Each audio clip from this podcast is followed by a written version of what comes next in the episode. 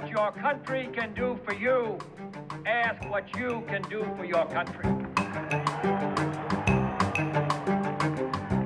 Ich bin ein Berliner.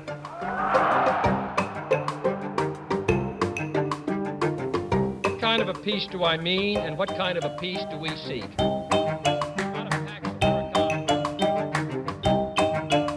We choose to go to the moon in this decade and do the other things, not because they are easy, but because they are hard.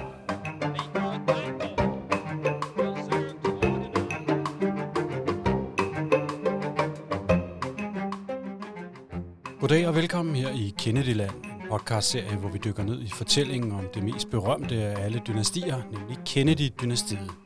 Vi ser nærmere på familiens medlemmer, på folkene omkring dem, den tid de levede i, og de begivenheder, der prægede dem. Mit navn er Peter Keldorf, jeg er en del af holdet på kongressen.com og din vært i denne podcastserie. En programserie, som præsenteres i samarbejde med sortesokker.dk. Her kan du blandt andet købe den berømte præsidentsok med John F. Kennedy på, og hvis du bruger rabatkoden kongressen, så får du ovenikøbet 20% i rabat. Med mig over for mig her har jeg min medvært, nemlig vores chefredaktør Anders Agner, som gennem mere end 10 år har beskæftiget sig med Kennedy-klanen. Det har blandt andet resulteret i fire bøger om familien, et show om de største JFK-taler, en dokumentarfilm, og så må man bare sige, at dit hoved er fyldt op med nørdviden, Anders. Tak. Og det deler du gerne ud af, og specielt i den her podcast-serie. Hvad er det, du deler ud af i dag? Jamen i dag, Peter, der skal vi tale om uh, Caroline Kennedy, datter af John F. Kennedy og Jacqueline Kennedy. Deres uh, ældste af de to børn, de, de har, hun har også en lillebror, som vi også har talt om, uh, John Jr., men uh, det er altså uh, Jack og Jackies datter, som, uh, som vi i dag skal, uh, skal tale om. Ja, og inden vi taler mere om Caroline Kennedy, så lad, lige, lad os lige starte med at give ordet til kvinden selv. I remember hiding underneath my father's Oval Office desk when I was little and sitting on his lap on the honey fits. He would point out the white shark and the purple shark who always followed the boat, although I could never quite see them. He said they especially liked to eat socks and would have his friends throw their socks overboard, which I loved. Anders, hvilken rolle spiller Caroline i Kennedy-klanen? Jamen det er jo øh, som, øh, til at begynde med som, øh, som datter af, af præsidentparet øh, Jack og Jackie Kennedy. Og, øh, og sidenhen er hun jo blevet en, øh, en person, som, øh, som i høj grad også er den, der varetager arven efter både hendes berømte far og hendes berømte mor, fordi det er klart, at efter at JFK døde i 63, så var det selvfølgelig Jackie, som overtog øh, man siger, rettighederne og styrede hans, hans bo og hele arven omkring ham. Altså, hans, øh, hans dokumenter, hans taler og alle de her ting, altså jeg også var sådan indpiskeren i forhold til hans præsidentbibliotek, der ligger oppe i Boston og så videre. Men da Jackie Kennedy så døde i, øh, i 1994, som vi også talte om i programmet om hende, jamen øh, der blev det så Caroline Kennedy, som overtog rollen som, øh, jeg vil sige, den, øh, der administrerer arven øh, efter øh, både hendes øh, far og efter hendes mor. Og det blandt andet kommer til udtryk på den måde, at øh, der blev lavet en, øh, en række øh, optagelser med hendes mor, øh, som øh, var et interview, hun gav til Arthur Schlesinger et øh, halvt år efter, at, øh, at JFK var død. Og øh, de her optagelser måtte først frigives efter Jackies død. Og det var så Caroline Kennedy, som besluttede sig for tilbage i 2011, at nu skulle de her optagelser med hendes mor, der fortalte om livet med hendes far, øh, og hans præsidentskab osv., de skulle så frigives. De udkom så i den her bog. Der har også været nogle af de der gange, for eksempel, hvor at der har været arrangementer, for eksempel derfor tilbage i 2017, hvor at, øh, man jo fejrede John F. Kennedys 100-års fødselsdag. Der var det også Caroline, der var ude at fortælle om sin far, var ude at fortælle om hans tid og hans præsidentskab og hele hans legacy osv., og, så videre og det er det, hun er øh, i Kennedy-familien nu. Der er hun jo selvfølgelig stadigvæk Jack og Jackies datter, men hun er også den, der i høj grad hvad angår hendes forældre, styrer øh, den arv, der er efter dem, kan man sige. Så på en eller anden måde sådan vogteren af arven, vogteren ja, af narrativet, som vi også bruger en del tid på her i den her øh, podcast, må man sige. Det må man sige. Det er en meget præcis måde at beskrive det her. Men lad os alt, som altid starte helt fra begyndelsen. Caroline Bovia Kennedy kom til verden den 27. november 1957. Hun var datter af John F. og Jacqueline Kennedy. Parret havde haft store problemer med graviditeter i årene op til Carolines ankomst. I 1955 havde Jackie mistet et barn under graviditeten, og året efter, altså i 1956, blev datteren Arabella dødfødt. Så meget desto større var glæden hos Jack og Jackie, altså John F. Kennedy og Jackie, da det hele endte godt med Caroline, der sund og rask kom til verden, mens hendes berømte far endnu var senator, men dog med præsidentplaner i støbeskeen. Carolines første år i denne verden blev til, tilbragt i Washington D.C., nærmere bestemt i den mondæne bydel Georgetown, hvor familien Kennedy boede i et stort townhouse på N Street. Og to dage før Carolines tre års fødselsdag, så blev tre til fire i den lille familie, da Carolines lillebror John kom til verden. Det skete knap to måneder før familien rykkede fra Georgetown til det Hvide Hus, hvor Carolines far den 20. januar 1961 tiltrådte som amerikansk præsident. Forældrene forsøgte at skærme Caroline og John så meget som muligt for offentlighedens søgelys undervejs i de knap tre år, familien boede i det hvide hus. Enkelte gange blev billedet dog frigivet, hvor børnene var på. Blandt andet fra det ovale kontor, hvor Caroline og hendes bror legede sammen med deres berømte præsidentfar. Det skulle imidlertid vise sig, at tiden i det hvide hus bræt skulle komme til en afslutning, for fem dage før Carolines seks års fødselsdag blev hendes far skudt og dræbt i Dallas, Texas. Da han tre dage efter blev begravet, stod Caroline sammen med sin mor Jackie og lillebror John, og det var lillebror John, der tiltrak sig hele verdens opmærksomhed, da han gjorde honør for sin afdøde far, da kisten passerede forbi. Caroline stod helt stille med sin mor i hånden, gammel nok til at forstå, hvad der var sket, og at hendes far ikke længere var en del af denne verden. Efter JFK's død var det ikke meget offentligheden så til Caroline. Hendes mor, altså Jackie, gjorde alt, hvad hun kunne for at sikre begge sine børn en så normal opvækst som muligt, væk fra rampelyset. Og da hun giftede sig med rigmanden Ari Onassis, var det blandt andet fordi hans private ø kunne give Caroline og John et sted, hvor de kunne være i fred for nysgerrige blikke og fotografer. Caroline brød sig ikke om opmærksomheden og søgte den aldrig, heller ikke da hun blev ældre. Når offentligheden, offen, når offentligheden så hende, var det i forbindelse med større begivenheder på hendes fars præsidentbibliotek eller i andre lignende sammenhænge.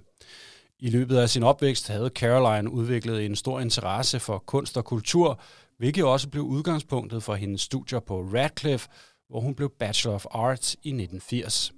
Efterfølgende fik hun job på Metropolitan Museum of Art, også kendt som The Met, få, gik, få minutters gang fra den store lejlighed, hvor Carolines mor, Jackie, stadig boede.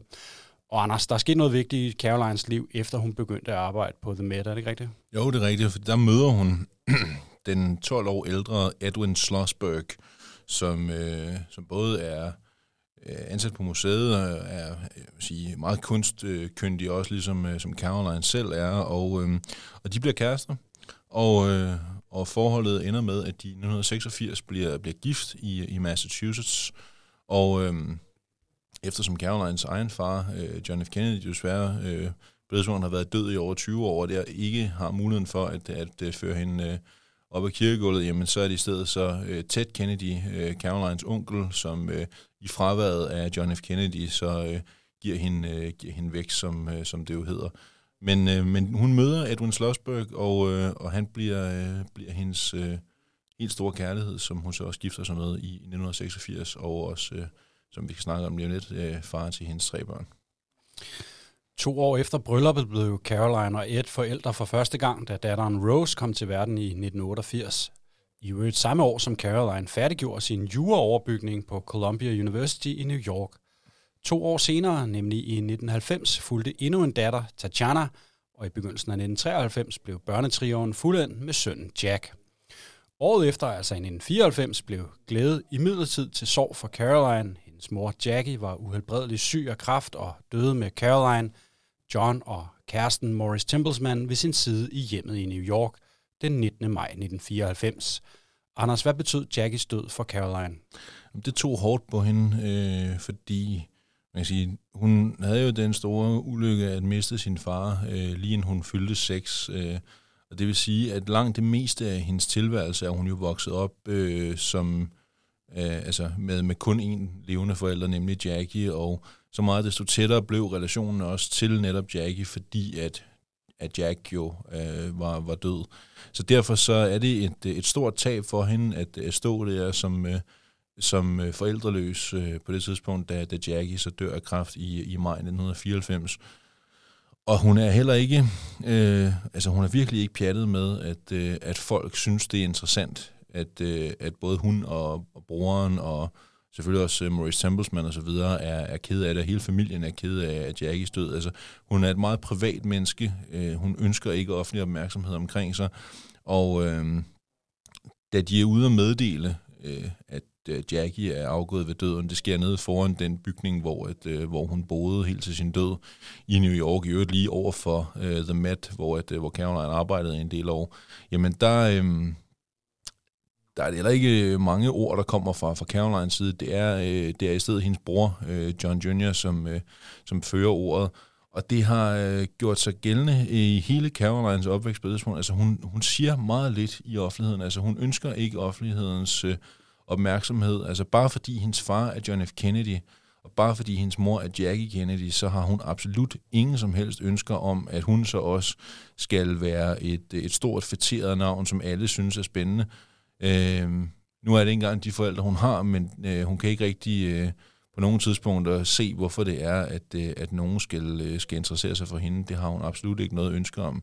Så det er, øh, det er et stort tab for hende, og, øh, og også et, dermed, et, som du selv var inde på før, et tab, fordi det er den kvinde, som jo lige siden hendes far døde, øh, lige inden hun fyldte seks, jamen, har forsøgt med alt, hvad hun øh, havde, at, øh, at skærme hende og prøve at give hende så normal opvækst øh, som muligt. Det lykkedes jo især, som vi også taler om i programmet omkring øh, både John Jr. og omkring Jackie, det lykkedes jo især i de år, hvor de boede i New York. Altså, der befandt Caroline sig også godt, for der kunne hun som man jo kan i New York, blive væk i mængden, og New Yorkerne lod, ligesom de lod hendes bror være i fred, lod de også hende være i fred, og forstod, ja, hun er John F. Kennedys datter og så videre, men de forstod også, at hun også var et almindeligt menneske, som også havde brug for at, øh, at være i fred, og havde brug for at have så normalt et, øh, et ungdomsliv, som, øh, som det nu engang var muligt, når man nu var datter af Jack og Jackie Kennedy. Og det bragte vel også de to øh, søskende tættere på hinanden, gjorde det ikke, på det tidspunkt? Jo, det gjorde det i høj grad. De havde altid været meget tætte, øh, men, øh, men det er klart, tabet af deres mor øh, er, er noget, som også knytter de to øh, endnu tættere til hinanden, fordi de har jo helt fra, øh, fra de blev født, haft den her byrde liggende på deres skuldre begge to, det her med at være øh, henholdsvis søn og datter af, af John F. Kennedy og, og Jackie Kennedy, men, øh, men det er klart, at de blev endnu tættere, da, da de pludselig er uden forældre øh, efter Jackies død i 94. Men det skulle desværre vise sig, at endnu en tragedie var lige om hjørnet i Carolines liv, for i sommeren 1999 styrtede et privatfly i havet ved Martha's Vineyard i Massachusetts. Ombord var Carolines bror John, hans hustru Carolyn og dennes søster Laurie. Anders, det her det er jo helt umenneskeligt, øh, hvad den stakkels kvinde Caroline blev udsat for af tragedier i sin nærmeste familie. Hvordan håndterede hun det? Jamen ved at lukke af. Altså det er ikke noget, hun på noget tidspunkt føler trang til at, øh, at dele med offentligheden. Altså det er jo en, en fuldstændig umenneskelig, som du siger, øh, tragedie, at hun igen nu står med, med et tab. Altså det vil sige, at fra hun er kommet til verden i 1957, har hun så oplevet først at tabe, øh, miste sin far, som øh, knap seksårig, da John F. Kennedy dør. Så mister hun sin mor, øh, som dør ret ung øh, af kræft i 1994. Og nu øh, er hendes tre år yngre lillebror øh, så omkommet i en flyulykke, inden han er fyldt 40. Altså det er godt nok også, altså det er en hård skæbne, den her øh, kvinde øh, gennemlever. Og, øh, og hun har som med alt andet øh, omkring hendes tilværelse i de her år, ikke lyst til at sige noget øh, omkring det i offentligheden, men hun træffer en ret vigtig beslutning, øh, fordi på det tidspunkt, da Caroline står med den her tragedie, og man skal finde ud af, hvad skal der ske med John Jr., altså hvor skal hendes bror stedes til hvile? Skal han være på, øh, på Arlington sammen med, øh, med deres forældre? Altså skal han ligge side om side med, med John F. Kennedy og Jacqueline Kennedy? Og i øvrigt også der, hvor man så har begravet øh, eller sat øh, sten op for henholdsvis øh, det barn, som Jackie mistede under graviditeten, og så ved øh, også for Arabella, som er den datter, du nævnte før, der blev dødfødt året før Caroline blev født. Øh, eller hvad skal der ske? Og der vælger hun så at sige, for det er jo hendes beslutning, øh, at sige, jamen, det skal han ikke. Han skal, i stedet så bliver hans øh, aske spredt ud over øh, havet, oppe i den del af, af, af Cape Cod, hvor, at, øh, hvor det her er sket, altså hvor det er ham og hans hustru og hans svende er, er styrtet ned. Og det er en beslutning, hun træffer, øh, fordi det er jo hende, der igen, nu brugte du øh, ordet før med, at det ligesom er hende, der vogter dem. Det er i hvert fald hende, der bestemmer over den her øh, del også nu. Øh, og det er, øh, det er også grunden til, at når man er på Arlington i dag, og det har vi jo begge to været flere gange også, da vi boede i Washington begge to, jamen så er det jo et sted, hvor at man kan se, der ligger Carolines forældre, der ligger de to øh, søskende, som, øh, som døde, øh, inden, at, øh, inden livet startede, og, øh, og så, øh, men ikke øh, hendes, øh, hendes bror John Jr., hans aske er spredt ud over øh, havet op omkring Kennedy Compounden efter ønske fra, fra Caroline Kennedy. Men det er, det er en meget privat øh, Caroline Kennedy stadigvæk i de her år. Altså, det er ikke noget med, at hun går ud og fortæller alt muligt om, sådan var min bror, eller sådan var øh, vores familieliv, eller dengang min far levede, der kan jeg huske, vi altid gjorde sådan og sådan og sådan. Aldrig. Altså, der er helt lukket. Hun er i sorg, hun er knust, det forstår man jo godt men øh, man føler ikke nogen som helst øh, behov for at øh, gå ud og fortælle offentligheden, hvordan hun har det. Ja, præcis som du er inde på, Anders. Efter Johns død, så holdt Caroline fortsat lav profil i offentligheden. Hun ønskede ikke opmærksomhed omkring sin person og holdt sig langt væk fra alt, der mindede om en rød løber. I stedet har hun fokus på sin familie, mens hun havde forskellige store stillinger inden for uddannelsessektoren.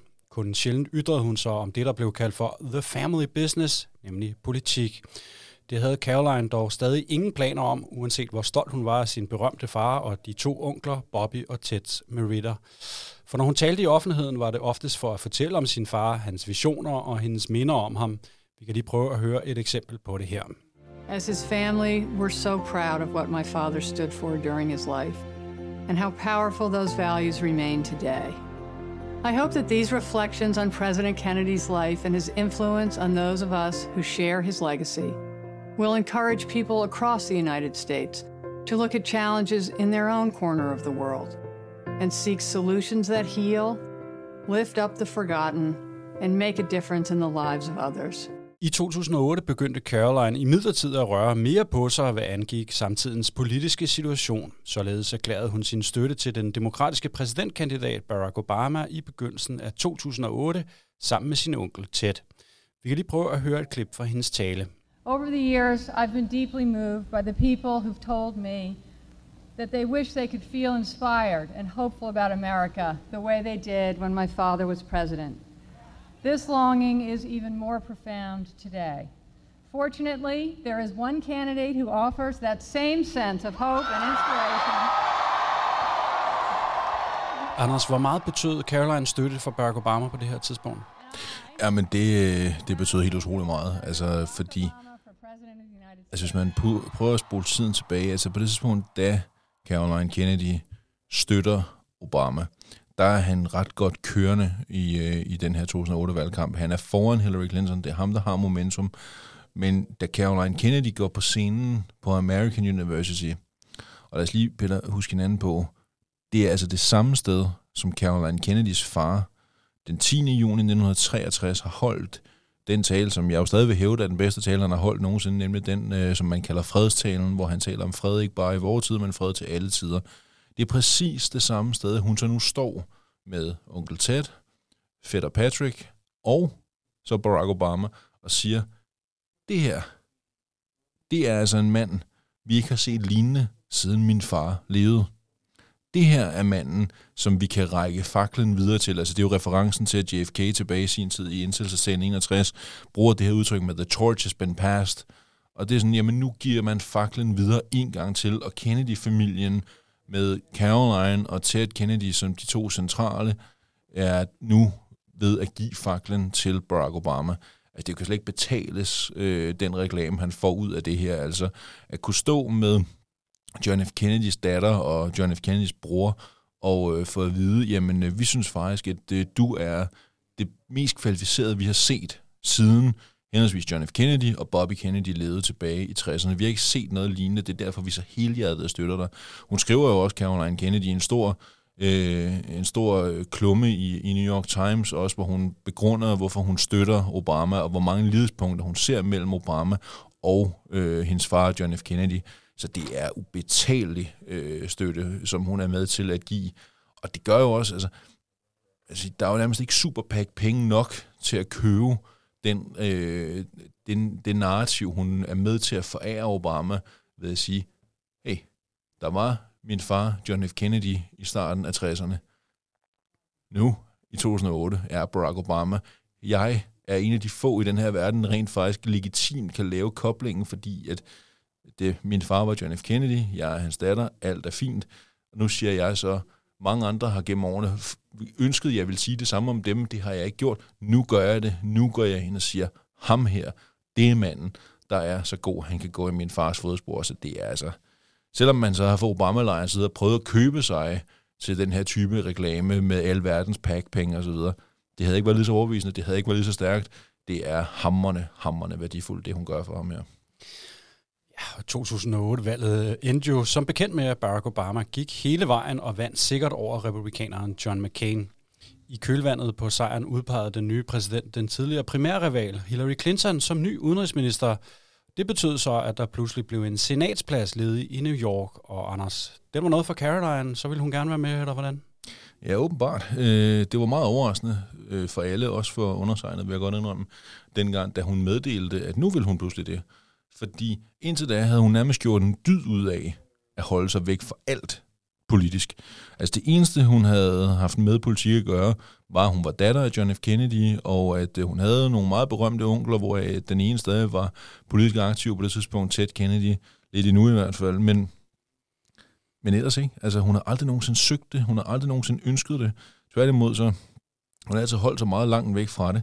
Og lige pludselig ud af det blå siger hun, jamen nu vil jeg gerne være senator i New York. Og folk tænkte sådan, jamen hold da op, øh, det lyder da også interessant, men øh, du er, øh, ja, du, du har selvfølgelig en meget berømt far, en meget berømt mor og så videre, men du er jo ikke overhovedet øh, politiker i øvrigt. Øh, hvad, øh, hvad er egentlig ideen?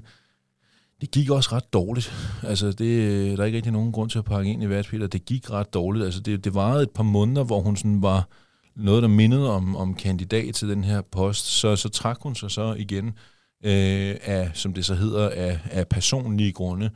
Og både du og jeg har dækket amerikansk politik i så tilpas mange år, så vi begge to godt ved, at af personlige grunde plejer som regel at dække over, at det er lidt en undskyldning konstrueret til lejligheden, at det så enten er, fordi der er helt andet, der er gået rivrav rustende galt. Det kan i hvert fald dække over ufattelig mange ting. Det, det kan dække over rigtig mange ting, ikke? Og øhm, jeg vil sige, det er aldrig rigtig kommet frem, hvad præcis det egentlig også var internt, der, der førte den her beslutning. Men jeg vil sige, et af de ret vedholdende øh, sådan, rygter, jeg har hørt, øh, også når jeg har talt med folk i, i New York omkring det her, det er, at øh, Clinton-ægteparet ikke nødvendigvis har syntes, at det var verdens bedste idé, at det var Caroline Kennedy, som skulle overtage Hillary Clintons øh, plads, fordi Clinton-ægteparet havde jo ikke glemt, at det var ikke, øh, det var ikke Hillary Clinton, øh, som Caroline Kennedy stod ved siden af op på, på scenen på American University. Det var Barack Obama, manden, som jo så gjorde, at Hillary Clinton ikke blev amerikansk præsident øh, ved valget i 2008. Og derfor så, øh, så skulle det passe dem meget dårligt, om hun så øh, pludselig skulle overtage den ledige plads, der var i, i New York, øh, efter Hillary Clinton stoppede som senator og blev udenrigsminister. Og øh, altså, ingen af parterne har nogensinde rigtig forholdt sig til det. Jeg kan bare konstatere i al stilfærdighed, at den kvinde, der endte med at overtage Hillary Clintons plads som senator, det er øh, en af Hillary Clintons gamle protegerer, øh, som hedder Kirsten Gillibrand, og øh, som i talende stund stadigvæk er senator i New York. Så øh, noget om snakken er der givetvis, men øh, ingen af parterne har nogensinde bekræftet præcis, men der skal ikke meget fantasi til at forestille sig, at Clinton-ægteparet ikke har syntes, det var verdens bedste idé at det var Caroline Kennedy, som øh, skulle overtage Hillary Clintons plads, men at det i stedet blev Kirsten Gillibrand.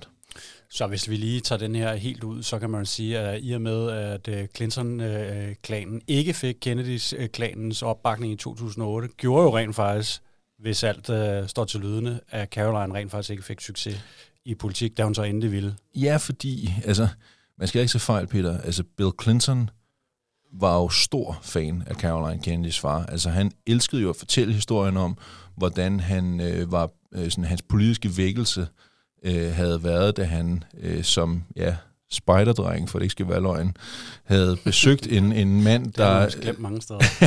ja, jeg vil sige meget Bill Clinton, men nogen spejderdreng er han ikke. Og den præsident, han besøgte som spejderdreng, var ved Gud heller ikke nogen spejderdreng, nemlig John F. Kennedy.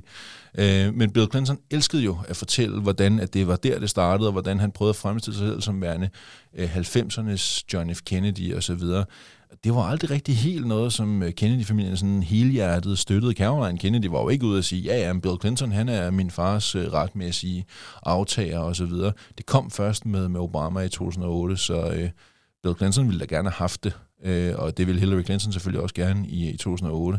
Bill Clinton blev så præsident øh, uden øh, den helt sådan, øh, helhjertede Kennedy-støtte, men, øh, men Hillary Clinton kunne virkelig godt have brugt den, men, men fik den ikke.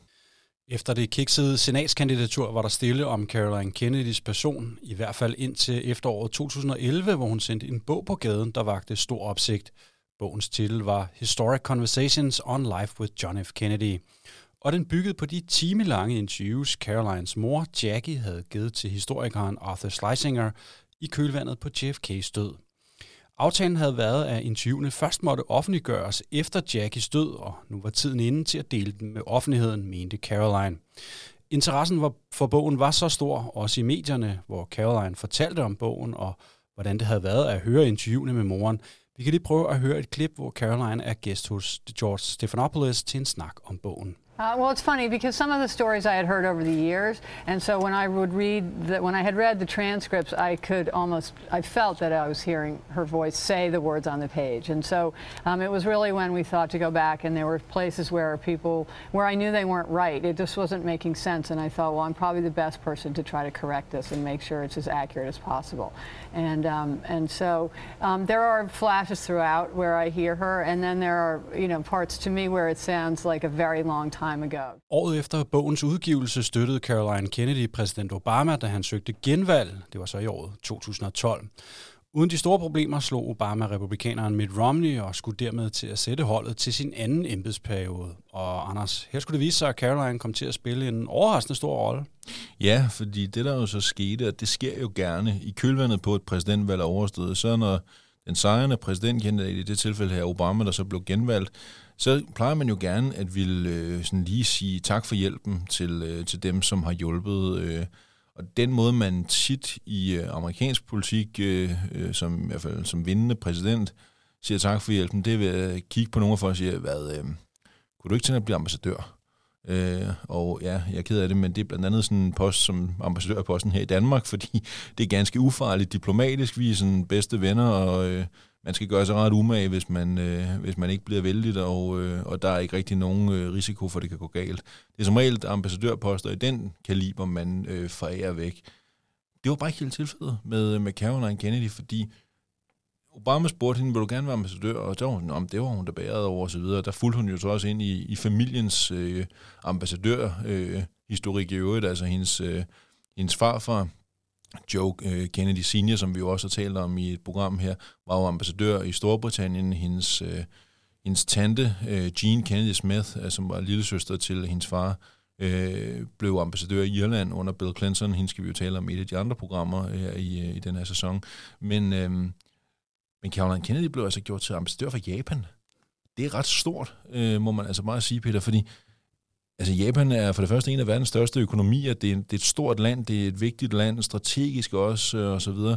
Så derfor så vagte det en vis opsigt, at en så uprøvet blev sendt til, øh, til et så stort et, øh, et ambassadørskab, som, som det hun fik i, i Japan. Man må så bare sige, at øh, altså, hun fik simpelthen en, en heldemodtagelse derude. Altså, japanerne elskede hende. Og man siger, det er også, altså, det er jo, det er jo et kejserdømme, det gamle kejserdømme ude i Japan og så videre, som så øh, pludselig får øh, prinsessen fra USA's royale familie, kan man jo sige.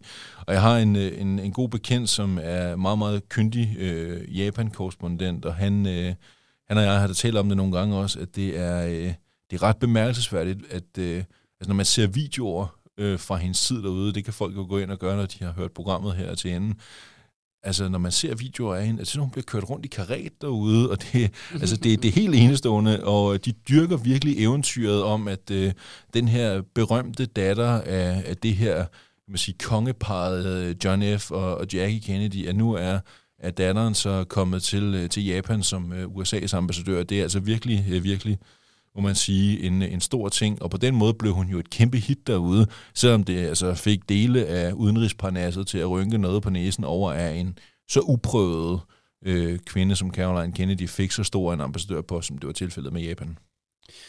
Hen mod slutningen af sin tid som ambassadør fik Caroline Kennedy besøg af sin chef, da Obama kom til Japan. For den 27. maj 2016 skulle han nemlig som den første amerikanske præsident nogensinde besøge Hiroshima. Anders, en stor historisk begivenhed for den af ambassadør Kennedy, må man sige, eller hvad? Ja, det må man sige. Altså, det er øh, virkelig altså, det er jo en definerende begivenhed, øh, ikke bare i Obamas præsidentskab, og ikke bare i Caroline Kennedys ambassadørskab, men jo i, i både øh, den amerikanske historie og i verdenshistorien, fordi det er første gang, at en amerikansk præsident besøger Hiroshima, altså det sted, hvor at præsident Harry Truman, øh, som øh, en del af øvelsen for at afslutte 2. verdenskrig tilbage i, øh, i august 1945, gav ordre til at øh, kaste atombomben over Hiroshima, efterfulgt af, af det, der skete i Nagasaki. Øh, det kostede jo i tusindvis af menneskeliv, øh, og, øh, og var jo altså en, den brutale afslutning på, på 2. verdenskrig. Og man kan sige, efterfølgende så har flere præsidenter, blandt andet Carolines egen far, John F. Kennedy, gjort, hvad de kunne for at undgå at bruge de her atomvåben til. Det var noget af det, Kuba-krisen jo blandt andet handlede om i 1962. Men Obama gik jo altså aktivt ind for at sige, at det her var, et, øh, det var vigtigt, at, øh, at det her sorg for alvor blev, blev helet. Det var vigtigt, at, øh, at man øh, også sendte signalet netop i, i ønsket om atomar nedrustning fortsat i, øh, i vores tid, jamen at han så kom til, øh, til Hiroshima. Og det gjorde han så med, øh, med Caroline Kennedy øh, selvfølgelig som, øh, som USA's ambassadør, så hun var en meget central person i, i hele den her meget særlige begivenhed, som, som fandt sted tilbage der i slutningen af Obamas anden embedsperiode. Og jeg vil godt, altså jeg vil sige, for, som jeg ser det, så er det, når vi også om mange år kommer til at give tilbage til på Obamas præsidentskab, så var det besøg i Hiroshima, altså udenrigspolitisk et af de symbolsk vigtigste, og, øh, og det er klart, at der spillede Caroline Kennedy en helt central rolle. Da Obamas præsidentskab sluttede i januar 2017, ja, så sluttede Carolines tid i Japan samtidig. Hun vendte hjem til USA, hvor fejringen af hendes fars 100-års fødselsdag den 29. maj 2017 blev forårets helt store begivenhed. Og netop fordi Caroline var i medierne for at markere farens fødselsdag, greb journalisterne muligheden for at spørge hende, hvad hun selv havde af fremtidsplaner. Og om hun havde tænkt sig at stille op til et politisk embede. Vi kan lige prøve at høre et klip fra et uh, interview på Morgen TV, hvor Caroline var gæst sammen med sin søn Jack, og de begge to bliver spurgt til deres politiske fremtidsplaner. Would you like to see your mom run for elected office? I will support my mother in anything she does. I love her so much, but um, that's her decision, and uh, I'll leave it at that. Okay, and Ambassador Kennedy, would you like to see your son Jack get into the family business? I love my son Jack. I support whatever decision he makes. Okay, I would like the record to reflect that neither of you answered that question. So you're ready for politics. Anders, det er det, der hedder at tale udenom. Vi hører her gang to i det her klip. det men der er vel øh, heller ikke umiddelbart ret meget, der tyder på, at Caroline har nogle planer om at skulle stille op til politisk embede, eller, eller hvordan ser du? Nej, det tror jeg ikke. Altså, øh, jeg kan have fejl, men jeg synes ikke, der er noget, der tyder på det. Altså, for det første brændte hun allerede noget så gudjammerligt øh, med, med det meget kiksede senatsforsøg øh, i, i 2009. Øh, og jeg synes heller ikke, jeg ser øh, altså det, det oplagte øh, sådan sted for mig, hvor hun, øh, hvor hun kunne finde på at, øh, at, at søge øh, et politisk embede, fordi det, der har været tilfældet i årene efter, at øh, hendes ambassadørskab sluttede, øh, har netop været det her, som vi også lige hørte lidt om i, i klippet, øh, hvor hun var inde i forbindelse med hendes fars 100-års fødselsdag der i, i maj 2017. Det er mere det, det handler om for hende nu, altså familiearven, øh, præsidentbiblioteket i Boston, øh, den årlige prisuddeling af det, der hedder Profiles and Courage Award, som er den her pris, som uddeles hver eneste år. Altså Profiles and Courage er jo titlen på hendes fars berømte bog, som, øh, så, som jo så hyldede det, altså sådan politisk heldemod. Altså det var det, som vi snakkede om i udsendelsen om, om John F. Kennedy. Altså at bogen her jo hyldede nogle af de her senatorer, der af den ene eller anden øh, slags havde udvist politisk heldemod. Det er jo så det, som den her pris hvert år nu gives til, altså folk, der har udvist politisk mod ifølge Kennedy-familien. Det er Caroline Kennedy, øh, som, øh, altså, som står i spidsen for den her prisuddeling. Altså, det vil sige, det er hende, der så sammen med familien er med til at bestemme, jamen, hvem skal have den her pris. Øh, og blandt andet også øh, i kølvandet på, at hun stoppede som ambassadør, har hun faktisk været med til at give den her pris til øh, manden, der gjorde hende til ambassadør, nemlig Barack Obama, som, øh, som fik den øh, i kølvandet på hans præsidentskab sluttet. Så jeg tror ikke umiddelbart, at, at der sådan er en, en, en ny politisk karriere for hende i hvert fald tillader mig at blive ganske overrasket, hvis hun pludselig meddeler, at hun stiller op til et eller andet. Det ser jeg ikke lige for mig ske. Men Anders, vi hørte jo også en ung mand i klippet, øh, i klippet før her. Det er Carolines søn, som hedder Jack. Øh, er det måske mere ham end mor Caroline, der kunne, eller Caroline, der kunne tænke sig at være på vej ind i politik? Hvor skal vi kigge hen? Nå, jeg troede, det var mig, du ellers tænkte, var den unge ja, mand, du lige havde hørt. Ah, den sidder vist røget, min ven. Ah, ja, tak, tak for det. Men, øh, jeg synes, vi ældes med ønden begge to. Og det, tak. det, nej, men det er jo klart, altså Jack Schlossberg, som han jo hedder ham, den unge mand, vi hørte i, i klippet, altså Carolines søn, han er jo en mand, som familien øh, så småt er begyndt at, øh, at køre lidt i stilling. Altså han er også nu øh, sammen med sin mor vigtig i, i forbindelse med den uddeling af Profiles and Courage prisen hver eneste år er han med i, i den komité og øh, også med til at holde øh, nogle af talerne osv. Det der i øvrigt er det ret interessante ved ham, det er, at øh, når man ser ham, det kan lytterne jo så gøre, når de har hørt udsendelsen færdig, øh, kan man gå ind og se øh, både nogle af videoerne af ham og så videre, og billeder af ham i øvrigt. Det er utroligt så meget, han ligner sin øh, meget berømte bedstefar. Altså, hvis du ser billeder af en Det er ung... meget godt look, jo. Ja, men øh, hvis du ser billeder af en ung JFK, altså inden han begyndte at, øh, at skulle have alt det her forskellige øh, medicinalbehandling og de forskellige hormoner og steroider, hvad han ellers fik, som gjorde, at hans ansigt også blev, øh, blev bredere, end, end det var, øh, da han var yngre. Hvis du går ind og ser billeder af en ung John F. Kennedy, og så ser billederne af, af barnebarnet Jack Schlossberg, så er der altså visse lidespunkter. Og, og ja, han er en flot fyr, den unge mand, men han er, øh, han er også en mand, der er ganske godt skåret for tungebåndet. Altså han kan godt finde ud af at levere et, øh, et, et, altså, en god tale, øh, og øh, han er begyndt at røre en lille smule på sig. Øh, om det så er Hvor, på... hvor gammel er han? Jamen, han er, han er sidste 20'erne lige nu, øh, så det vil sige, det er også en mand, der har fremtiden foran sig, men der har været nogle gange, så har han skrevet lidt, øh, lidt indlæg, hister, og pist, holdt nogle taler, og så har han med sin mor nogle gange i, øh, i, i, i fjernsyn, som vi hørte et klip af før, i forbindelse med 100-året for JFK og så videre. Han er i hvert fald en, man skal holde godt øje med, og, øh, og hvem ved, om vi en dag skal lave et, et separat program om ham, øh, men øh, han er i hvert fald en... Øh, en af dem, som begynder at, øh, at, øh, at titte lidt frem som, øh, som fremtidens Kennedy-generation.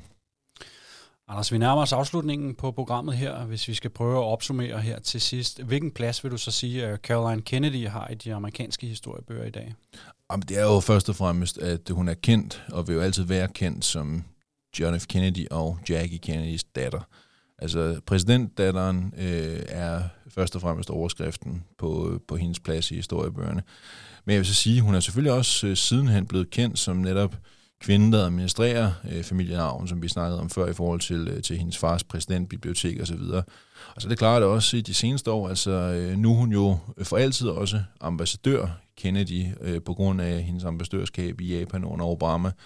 Det vil selvfølgelig også være en del af det, men altså først og fremmest er det, at hun er, øh, er Jack og Jackies datter.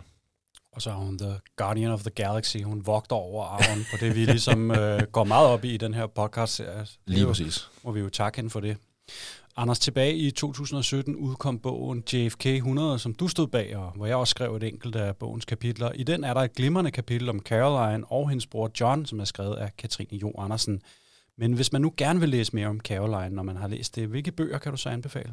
Jamen det er faktisk ikke fordi, der er skrevet så meget om hende, øh, men der er noget af det, hvor hun selv har, øh, har været med øh, til, at, øh, til at føre pinden, eller i hvert fald været med som afsender, som, øh, som er interessant. Der findes en, en videreudvikling af hendes fars berømte bog, den der hedder Profiles and Courage. Den har hun så været med til at, øh, at videreudvikle, så den så kommer til at hedde Profiles and Courage for Our Time. Um, og det, det er faktisk meget interessant. Der findes sådan en anden en, der hedder A Patriot's Handbook, og så øh, er der så i øvrigt også en, der hedder She Walks in Beauty, og det er sådan noget af det, der også er kommet en del af øh, i de senere år omkring poesi. Um, hendes, øh, både hendes mor og hendes far øh, var holdt meget af poesi, og, øh, og der er kommet nogle bogudgivelser, hvor Caroline så har, har samlet nogle af de digte, det har så primært været nogle af de digte, som hendes mor holdt meget af og så videre, men øh, en idé herfra kunne da være, at hun måske en dag også skulle gøre det med, med digte, hendes far holdt meget af, for det er jo manden, der i sin tid sagde i en tale tilbage i 1956, at, øh, at hvis flere øh, øh, poeter kendte politik, og hvis flere politik kendte poesi, øh, flere politikere kendte poesi, så var han sikker på, at verden ville være et meget bedre sted at leve i. Men øh, det er i hvert fald de bøger, man lige kunne, øh, kunne starte med, men især vil jeg sige Profiles and Courage for Our Time. Og så er det, som vi snakkede om før, også hende, der står som afsender på den her bog, med interviewene med Jacqueline Kennedy øh, og øh, dem, hun lavede sammen med Arthur Schlesinger tilbage i kølerne på JFK's død. Den er også øh, ganske spændende, men det er jo ikke meget lange sammenhængende tekster fra hende, men det er nogle af de steder, man kan gå hen, hvis man gerne vil, øh, vil læse noget af det, som hun selv har været med til at skrive. Men ret meget om hende alene, det findes der faktisk ikke rigtigt. Således kom vi hele vejen rundt om Caroline Kennedy i denne udgave af Kennedyland. Programmet her er sponsoreret af sortesokker.dk. Vores producer bag pulten, han hedder Tom Carstensen. På vegne af min medvært, Anders Agner og mig selv, Peter Keldorf, tak for nu og på snarligt genhør i Kennedyland.